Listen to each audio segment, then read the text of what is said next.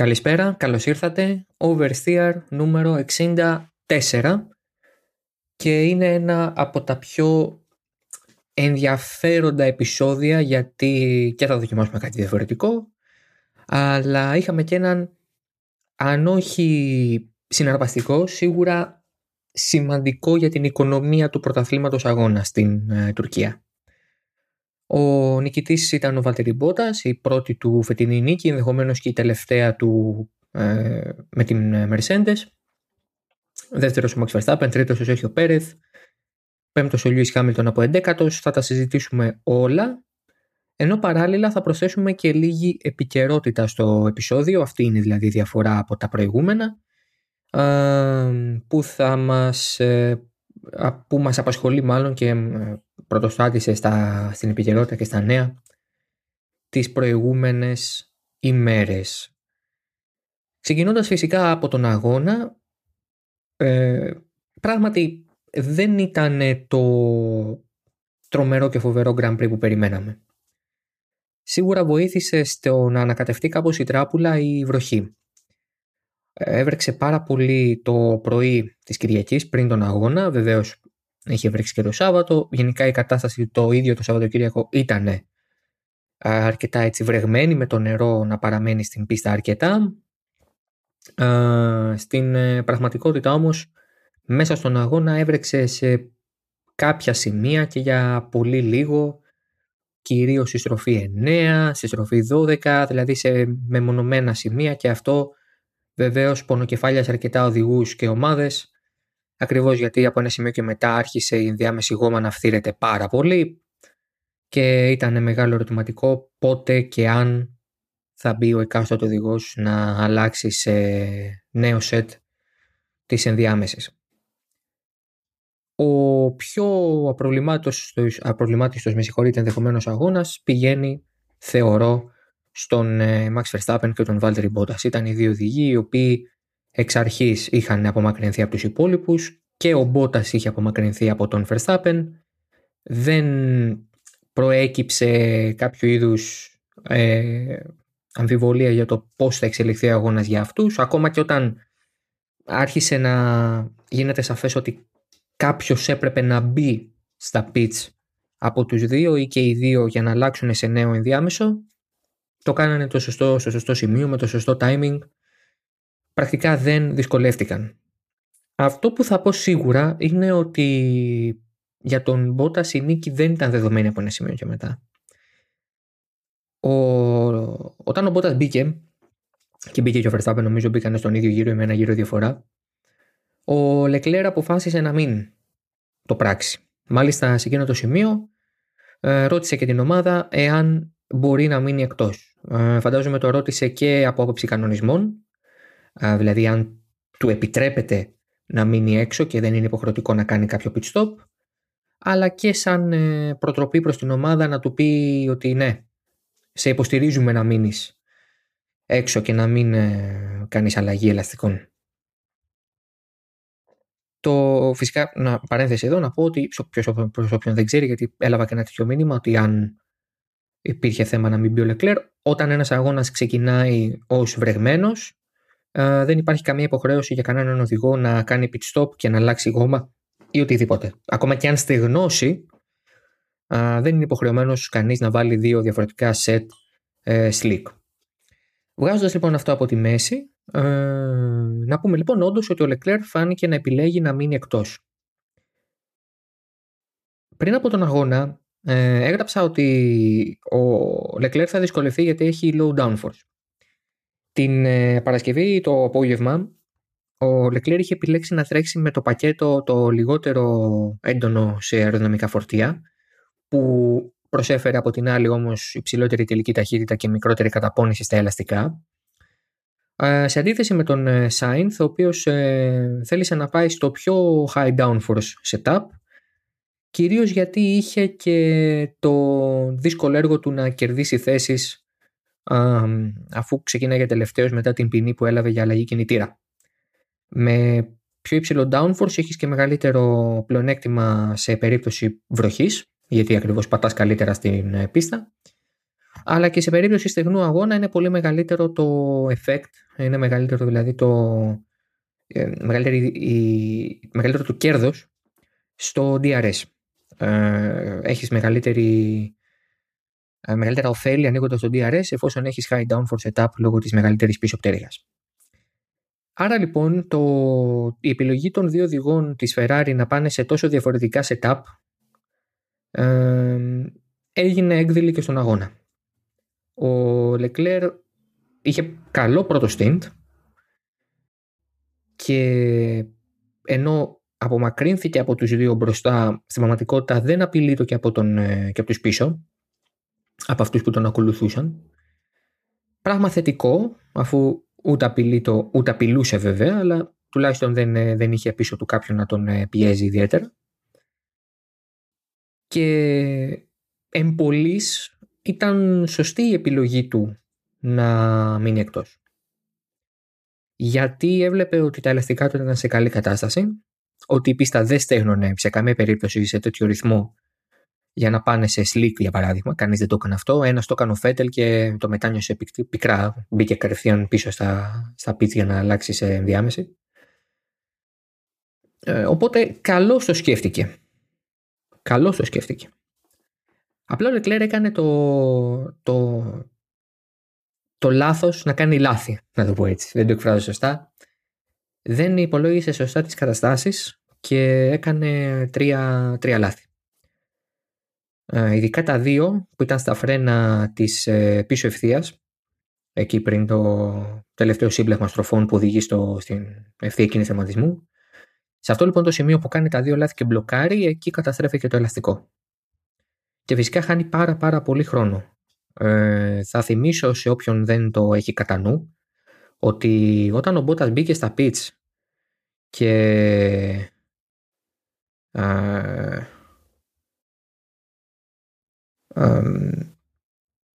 πρακτικά άρχισε να κινείται πιο γρήγορα ο Λεκλέρ τον κρατούσε στα 6 δευτερόλεπτα στα 5,5 στα 5,8, 5,7.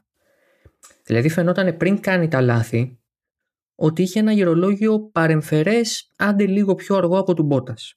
Πράγμα το οποίο ήταν πολύ καλό γιατί αν συνέχιζε έτσι ε, και κρατούσε αυτή τη διαφορά ενδεχομένως να είχε πολύ μεγάλη πιθανότητα να πάρει και την νίκη. Κάνοντας τα λάθη δυσκόλεψε πολύ τη θέση του. Δεν υπάρχει κανείς εδώ να μας εγγυηθεί ότι ο Βάλτερη Μπότας δεν θα τον έφτανε και δεν θα τον πέρναγε ακόμα και χωρίς τα λάθη.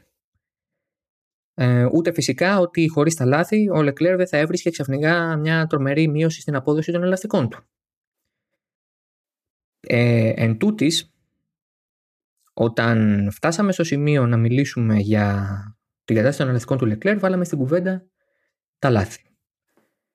Δεν είναι λάθη απειρίας δεν νομίζω ότι είναι καν λάθη άγχους. Ο Λεκλέρ πια είναι ένας οδηγός που έχει αρκετά χιλιόμετρα στα πόδια του. Έχει τρέξει σε τέτοιες συνθήκες. Ειδικά φέτος είχαμε πολλούς αγώνες που είχαν ε, με τον ένα με τον άλλο τρόπο την παρουσία της βροχής να τους επηρεάζει. Νομίζω ότι ήταν περισσότερο θέμα του setup του. Το γεγονός ότι δεν είχε αρκετή κάθετη δύναμη για να νιώθει σιγουριά στο πάτημα του φρένου, να μπορεί να πιέσει στο, στο, στο, στο πάτημα κατά την πέδηση για να είναι λίγο πιο σίγουρος και να το κάνει λίγο πιο άνετο το, το, το φρενάρισμα για τον εαυτό του. Του έλειπε η αυτοπεποίθηση που πρέπει να έχεις πίσω από το τιμόνι σε τόσο περίεργες και μεταβαλλόμενες συνθήκες. Θεωρώ ότι θα έκανε έναν πολύ καλύτερο αγώνα. Θα έκανε έναν πολύ καλύτερο αγώνα. Αν είχε το setup του Sainz. Και επειδή μιλάμε πολύ για τον Leclerc, πιστεύω ότι είναι καλό να μιλήσουμε και για τον teammate του. Ο Κάρλο Σάινθ δικαίως βγήκε driver of the day στο, στο, στην Τουρκία. Πραγματικά ο αγώνας που έκανε ο Σάινθ είναι ο ιδανικός.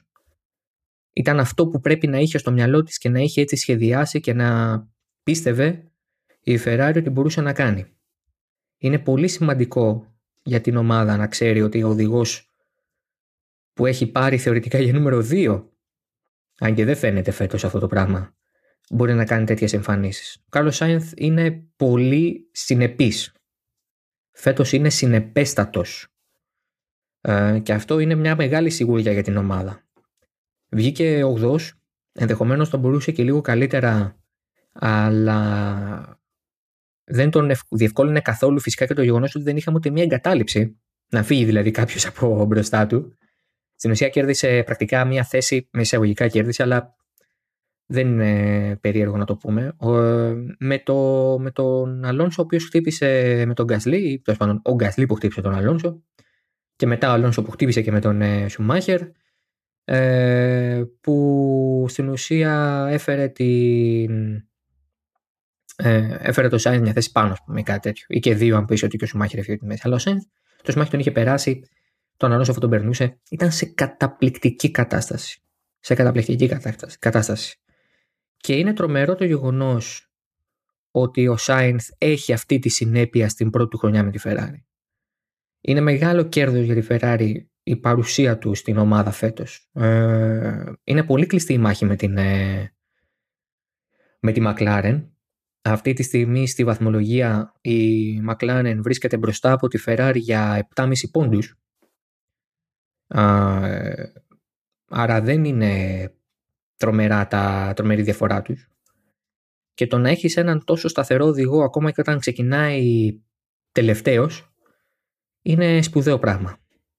Είναι σπουδαίο πράγμα. Και φυσικά το έχουμε πει για από την αρχή της χρονιάς ότι ο Σάινθ ήταν ο πρώτος που εγκληματίστηκε στην ε, σκουντερία. Ήταν ο πρώτος ο οποίος μπήκε στο μονοθέσιο και ένιωσε πολύ γρήγορα άνετα. Μπόρεσε να το πάει στο, στο επίπεδο που ο ίδιος ήθελε. Αυτό λοιπόν για τη Ferrari. Δύο αγώνες, πολύ διαφορετικοί για τους δύο teammate που έχει ενδιαφέρον να δούμε και που βρίσκονται και οι ίδιοι γιατί αυτή τη στιγμή ο Κάρλος Σάινθ είναι μόλις μισό βαθμό μπροστά από το Leclerc. Έτσι, ο Leclerc πήρε αρκετούς βαθμούς στην Τουρκία, πήρε 12 βαθμούς, ο Σάινθ πήρε 4, μειώθηκε δηλαδή η διαφορά κατά 8 και έχει φτάσει πλέον στον μισό πόντο. 116,5 για τον Σάινθ, 116 καρφί για τον Λεκλέρ. Και το πιο ωραίο από όλα είναι ότι ο Σάινθ θα κάνει όλα αυτά και σχετικά αθόρυβα. Τι θέλω να πω. Δεν είναι ο οδηγός που θα κάνει τον super wow αγώνα που θα είναι θεαματικός κτλ. κτλ αν και την Κυριακή έκανε πολύ ωραία προσπεράσματα, αυτό πρέπει να το πούμε, και θεαματικά και ρηψοκίνδυνα και βούτυξε ε, από όπου μπορούσε την εκμεταλλεύτηκε την κατάσταση. Δείγμα ενδεχομένως και του πόσο άνετα ένιωθε πίσω από το τιμόνι.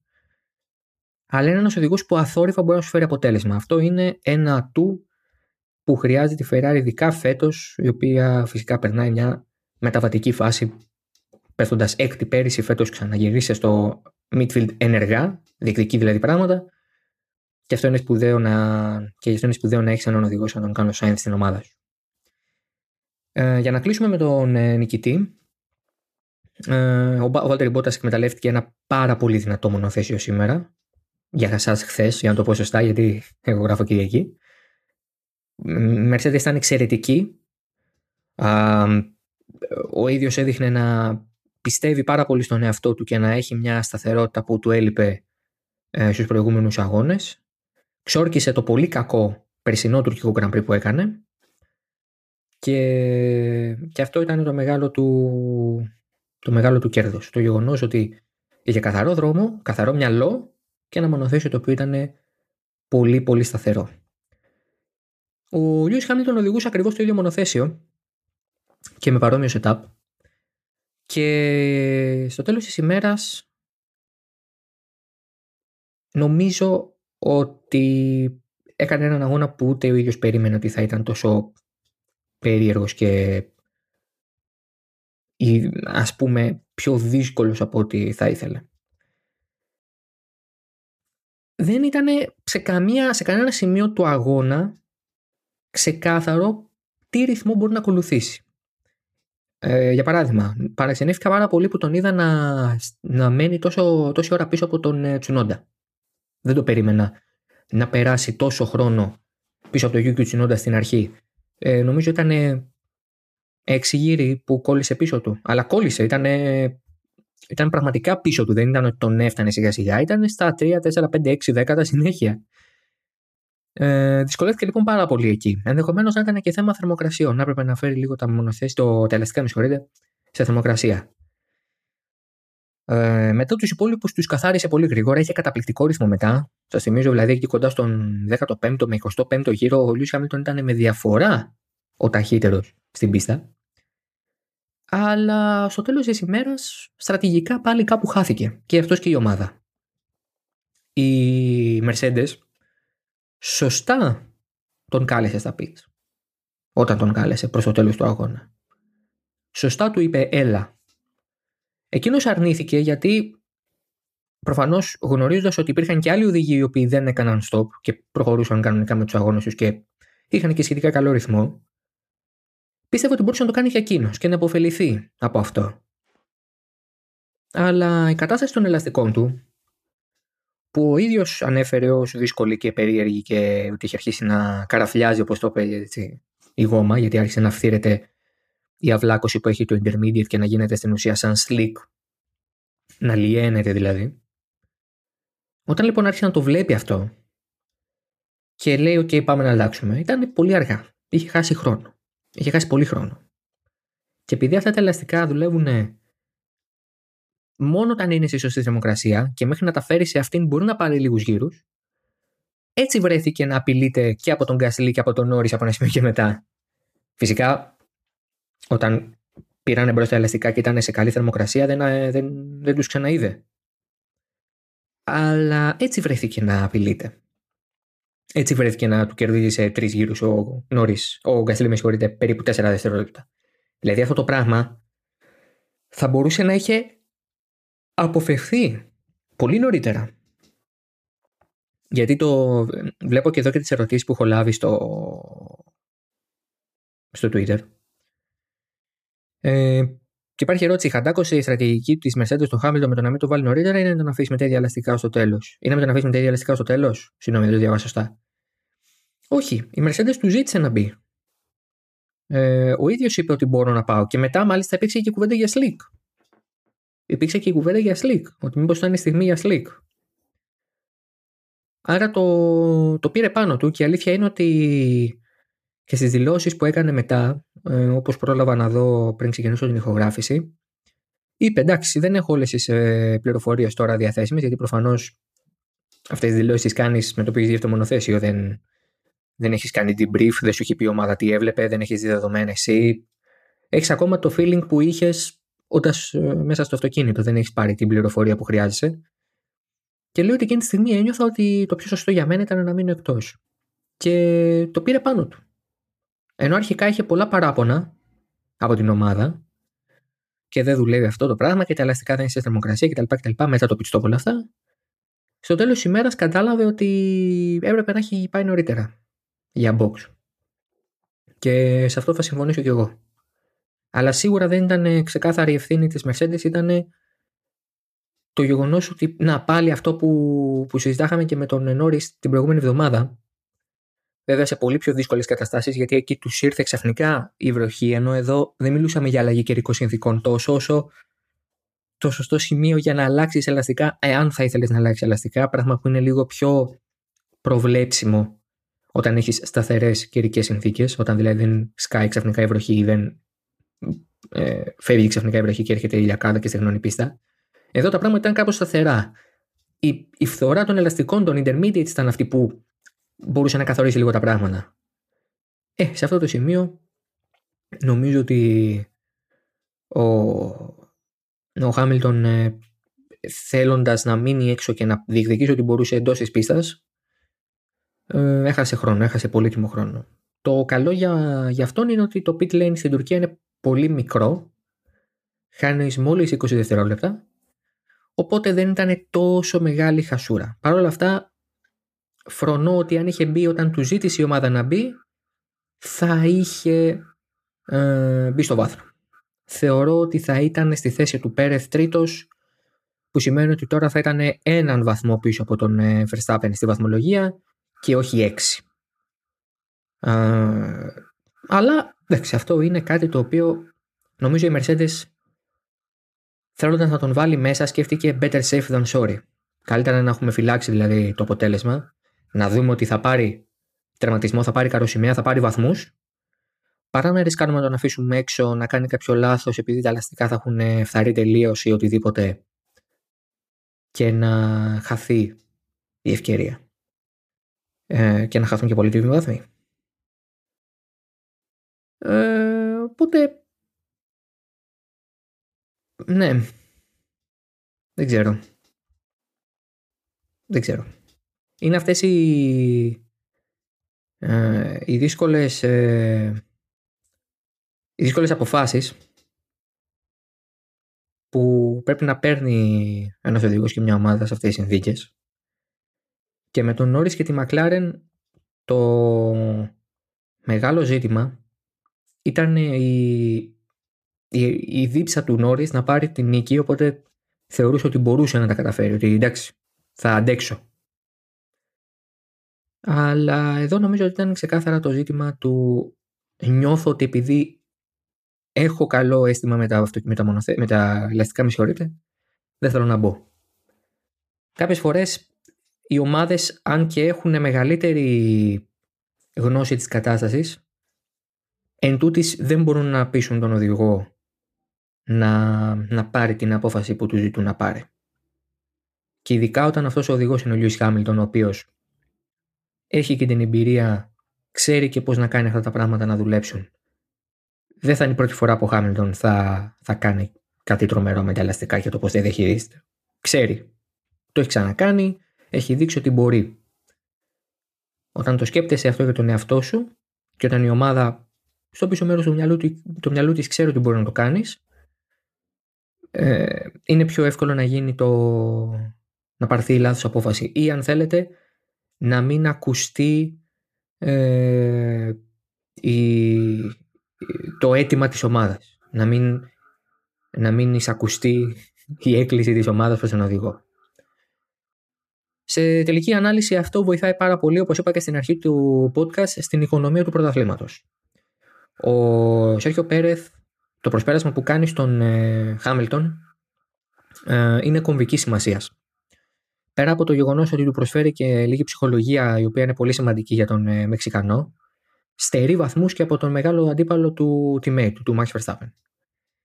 Και σε συνδυασμό με αυτό που έγινε με τα ελαστικά και τη στρατηγική, ο Χάμιλτον πήρε 10 βαθμούς, ο Verstappen 18 και η διαφορά έχει γυρίσει πλέον στο συν 6 για τον Ολλανδό ενώ ήταν στο μείον 2 ή αν θέλετε στο συν 2 για τον Χάμιλτον. Αυτό το μπρος πίσω, το back and forth, το ρίχνω εγώ μια μπουνιά, ρίχνεις εσύ μια μπουνιά, ε, θα πιστεύω θα συνεχιστεί και στους επόμενους αγώνες. Παρά το γεγονός ότι πηγαίνουμε σε πίστες που θεωρητικά βολεύουν τη Red Bull, όπως είναι το Austin, το Μεξικό. Ε, για το Κατάρ έχω μεγάλο ερωτηματικό, δεν την έχω ξαναδεί την πίστα. Ε, στην πραγματικότητα η Mercedes έχει δείξει φέτος ότι. Βασικά και οι δύο ομάδες έχουν δείξει φέτος, μην είμαι άδικος. Ότι αυτό το με βολεύει αυτή η πίστα, δεν με βολεύει αυτή η πίστα, καταρρύπτεται. Δηλαδή δεν είναι τόσο ξεκάθαρο όσο μπορεί να ήταν τα προηγούμενα χρόνια που ξέραμε ότι αυτά είναι τα προπήρια της Mercedes, ας πούμε, και εδώ υπάρχει ευκαιρία για τη Red Bull να κάνει το, την ανατροπή. Ναι, το Μεξικό είναι μια πίστα που βολεύει παραδοσιακά τη Red Bull, αλλά στο Austin, για παράδειγμα, η Mercedes έχει υπάρξει πάρα πολύ δυνατή και ο ίδιος ο Χάμιλτον επίσης, σαν οδηγός. Άρα ε, είναι λεπτές ισορροπίες. Πιστεύω θα παραμείνουν λεπτές ισορροπίες και επειδή ακριβώς είναι έτσι τα πράγματα φέτος που τα δύο μονοθέσια καταλήγουν με τον ένα με τον άλλο τρόπο να συγκλίνει η επίδοσή τους στο τέλος της ημέρας ε, νομίζω ότι θα, θα το, το πρωτάθλημα να το πάρει αυτός που στη διάρκεια όλου του πρωταθλήματος έδειξε να είναι καλύτερος στις περισσότερες διαφορετικές πίστες. Δηλαδή ήταν καλύτερος σε όσο πιο διαφορετικές σε χαρακτηριστικά μπορούν πίστες μεταξύ τους. Να είναι καλό δηλαδή και στη μεγαλευθεία και στο κλειστό κομμάτι. Αλλά το συν 6 ή το συν 8 ή το συν 3 ή το συν 2 είναι διαφορές εύκολα αναστρέψιμες και γι' αυτόν τον λόγο θεωρώ ότι πάμε για ένα πολύ δυνατό φινάλε. Πολύ δυνατό φινάλε. Και θα κρατήσω και αυτό που είπε το, το Wolf αν και δεν ξέρω κατά πόσο το εννοούσε ή αν ήταν λίγο mind games, που είπε ότι είμαστε δεν είμαστε σίγουροι ότι ο Χάμιλτον δεν θα ξαναχρειαστεί νέα μέρη του κινητήρα. Οπότε να πάρει και άλλη ποινή. Γιατί μην ξεχνάτε ότι ο Χάμιλτον τώρα στο, στο, στην Τουρκία άλλαξε μόνο κινητήρα ιστορικής καύσης που είναι ένα από τα components του, της μονάδας ισχύως. Επομένως είναι πολύ πιθανό στους επόμενους 6 αγώνες να χρειαστεί να κάνει και άλλες αλλαγές που θα του φέρουν και άλλες ποινές. Γιατί σε όλα τα μέρη του κινητήρα τώρα είναι ακριβώς το όριο. Και μόλις ξεπέρασε το όριο στους κινητήρες ιστορικής καύσης, άρα γι' αυτό πήρε και ποινή. Θα έχει ενδιαφέρον ε, δεν το αποκλείω δηλαδή να το δούμε. Μπορεί να το δούμε ακόμα και σε καμιά τζέντα, επειδή είναι έτσι πολύ μεγάλη η πίστα με ευθείε κτλ. Να δουν μια ευκαιρία να κάνουν και την αλλαγή ανάλογα για την κατάσταση πώ θα είναι βαθμολογικά. Θα το δούμε. Νομίζω ότι πάμε για πολύ, πολύ ενδιαφέρον φινάλε στη χρονιά. Το πιο ωραίο από όλα είναι ότι σε αυτόν τον αγώνα πέρυσι ξέραμε πρωταθλητή, βέβαια ήταν και τον Νοέμβριο πέρυσι ο αγώνας. Ενώ φέτος ακόμα διαμορφώνεται η κατάσταση στη βαθμολογία. Ενδεικτικό του πόσο ωραία ε, θα, θα μπορούσε να... πόσο ωραία μάλλον εξελίσσεται το πρωτάθλημα όταν έχεις τουλάχιστον δύο οδηγούς και το ιδανικό είναι να είναι και δύο διαφορετικές ομάδες, γιατί εκεί είναι που ανοίγει τελείως η βεντάλια, ε, να παλεύουν για το πρωτάθλημα. Τώρα θα πάμε στο κομμάτι που είπα ότι θα διαφέρει σε σχέση με τις προηγούμενες ε, εκδόσεις του Oversteer μετά από αγώνα. Επειδή ακριβώς δεν κάνουμε πια Oversteer στα ενδιάμεσα να μιλάμε για επικαιρότητα, θα καλύψουμε δύο πραγματάκια επικαιρότητας εδώ. Έχω κρατήσει δύο θέματα, τα οποία είναι και τα πιο ενδιαφέροντα. Το ένα αφορά την εξαγορά της ε, Zauber από τον ε, Michael Andretti και το άλλο αφορά το πρόγραμμα του 2022 που αναμένεται να ανακοινωθεί εντός της εβδομάδας.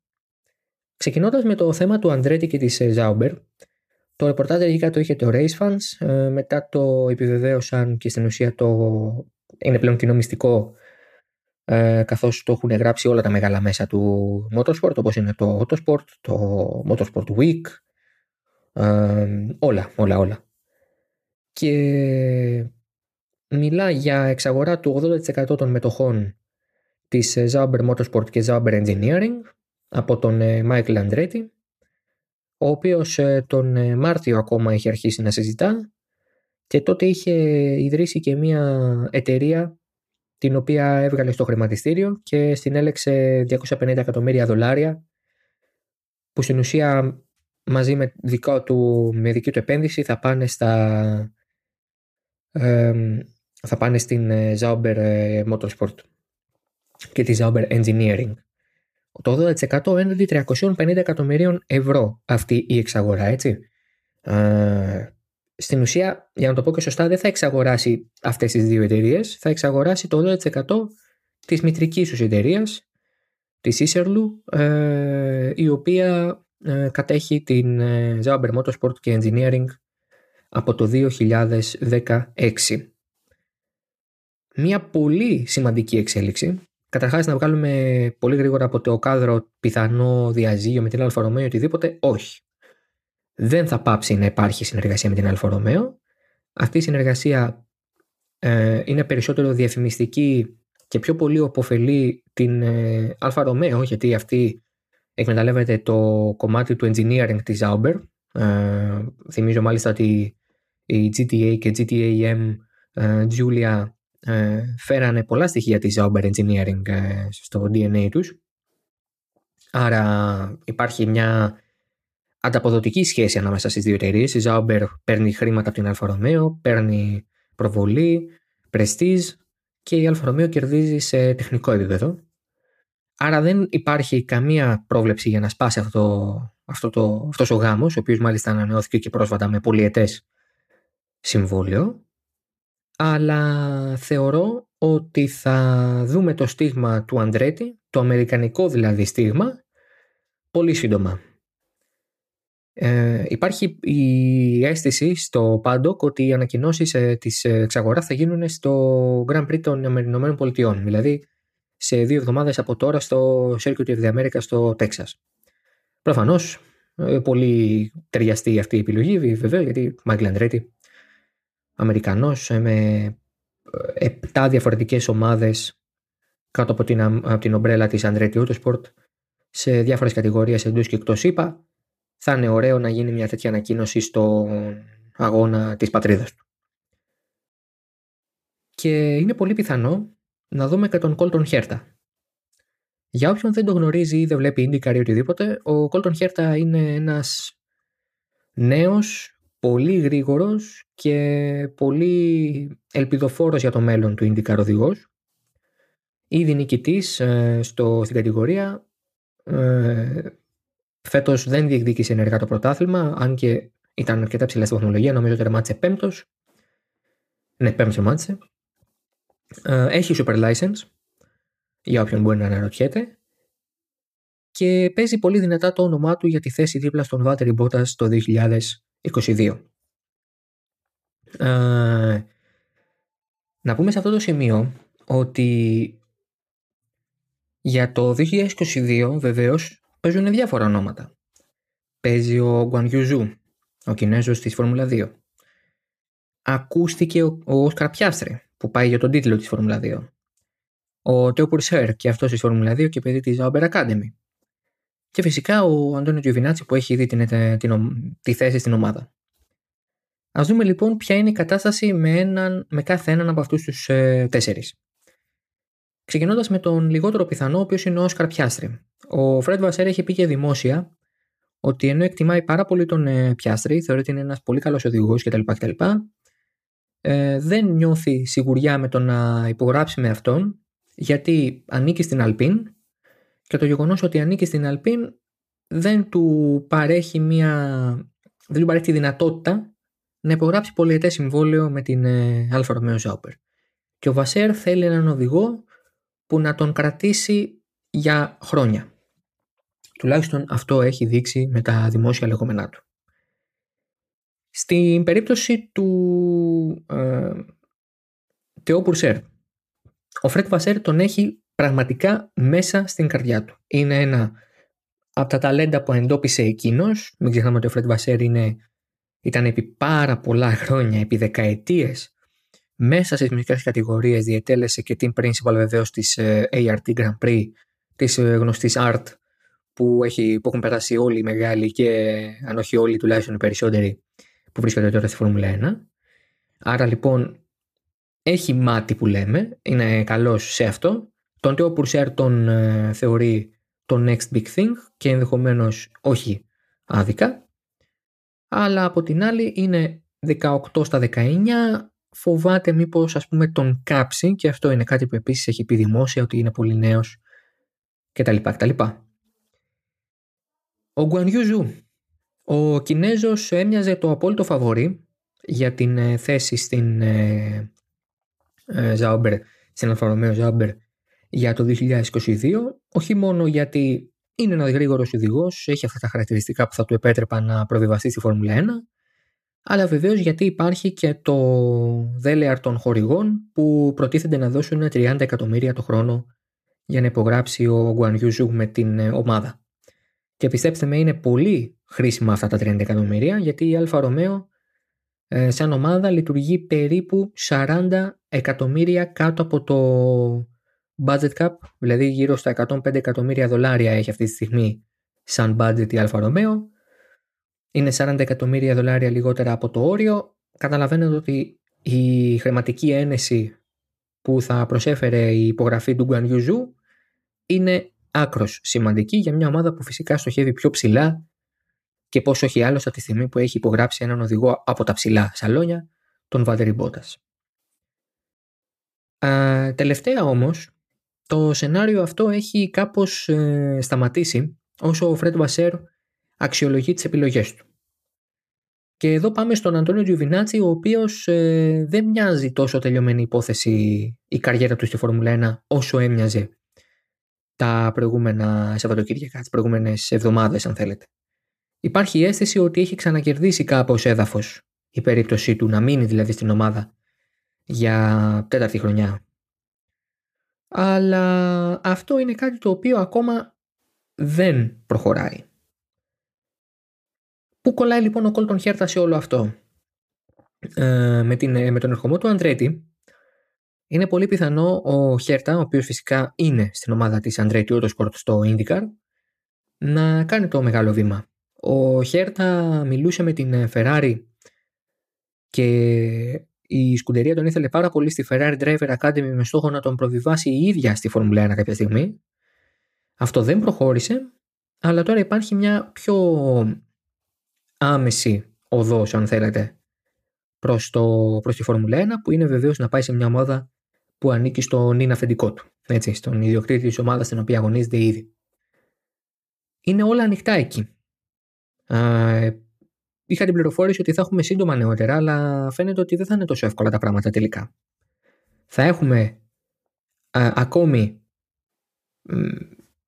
λίγο δρόμο να διανύσουμε μέχρι να μάθουμε ποιος θα βρίσκεται στο δεύτερο ε, μονοθέσιο δίπλα στον ε, Βάλτερη Μπότας. Μένει να δούμε. Είναι και η μοναδική ανοιχτή θέση για το 2022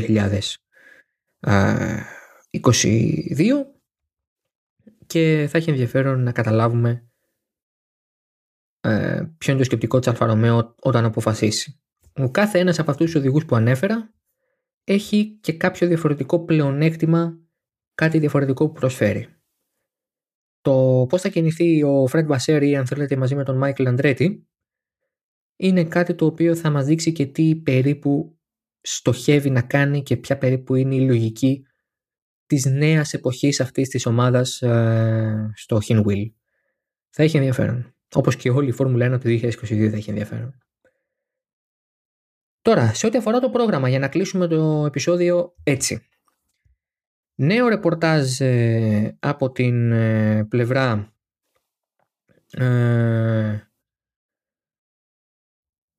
της, του Race Funds, που σε αυτά είναι πραγματικά μανούλα που λέμε, μας δείχνει ότι τελικά η Κίνα no-go στο πρωτάθλημα. Δεν θα έχουμε την Κίνα στο επόμενο στο επόμενο πρόγραμμα, στην επόμενη σεζόν. Και εντάξει, δεν ξέρω αν μου λείπει ακριβώς, δεν ήμουν και μεγάλος φαν ποτέ. Ειδικά αν σκεφτεί κανείς ότι στη θέση της θα μπει η Μολα. Πρόσφατα η περιφέρεια της Εμίλια Ρωμάνα εξασφάλισε το κονδύλι για να συνεχίσει με το Grand Prix και στόχος τους είναι να υπογράψουν ένα συμβόλαιο έως και το 2025 με τη Φόρμουλα 1. Στην ουσία δηλαδή η Μολα επέστρεψε πέρυσι από το παράθυρο λόγω κορονοϊού, φέτος πάλι λόγω Κίνας προτιμήθηκε να πάμε εκεί και φαίνεται ότι θα συνεχίσει να βρίσκεται στο καλεντάρι και για τις επόμενες τέσσερις χρονιές. Στο μεταξύ βρέθηκε ε, συμφωνία με την ε, Σιγκαπούρη η Φόρμουλα 1 προχώρησε σε ανανέωση του συμβολέου με τους ε, ανθρώπους της ε, Marina Bay. Φαίνεται ότι θα πάμε και του χρόνου εκεί, άρα μάλλον δεν θα ταξιδέψουμε στο Istanbul Park το 2022. Κατά τα άλλα, το Κατάρ μέσα, η Τζέντα βεβαίως πηγαίνει στην αρχή της χρονιάς σαν δεύτερο Grand Prix μετά το Bahrain. Ε, και για τις δοκιμές νομίζω ότι θα επισημοποιηθεί σύντομα ότι Μπαχρέν και Βαρκελόνη θα φιλοξενήσουν από κοινού τις, ε, το χειμερινό τεστ που θα δούμε και για πρώτη φορά τα νέα μονοθέσια τον ε, προσεχή Φλεβάρη. Και βεβαίως περιμένουμε την ανακοίνωση αυτού του, προ, του προγράμματος που θα ανακοινωθεί σαν προσχέδιο βεβαίως, γιατί μέχρι να επικυρωθεί από το Παγκόσμιο Συμβούλιο Μηχανοκίνητου Αθλητισμού δεν είναι επίσημο, θα γίνει ε, μέσα στο, στην τρέχουσα εβδομάδα, στην εβδομάδα που άνοιξε σήμερα. Αυτά για το τωρινό επεισόδιο του Oversteer. Εμείς θα ξαναπούμε σε δύο εβδομάδες στο Grand Prix των Ηνωμένων Πολιτειών. Ε, μέχρι τότε να είστε όλοι καλά, να ακούτε βεβαίως καυτόν.fm όπως και το Oversteer και τις υπόλοιπες εκπομπές μπορείτε να τις βρίσκετε σε όλες τις αγαπημένες σας πλατφόρμες για podcasting όπως είναι το Spotify, το Apple Podcast, το Google Podcasts και βεβαίως τα πάντα όλα και στο halftone.fm. Αυτά από εμένα, να είστε όλοι καλά, να είστε υγιείς, να απολαμβάνουμε το motorsport και μέχρι την επόμενη φορά καλή συνέχεια. Γεια σας.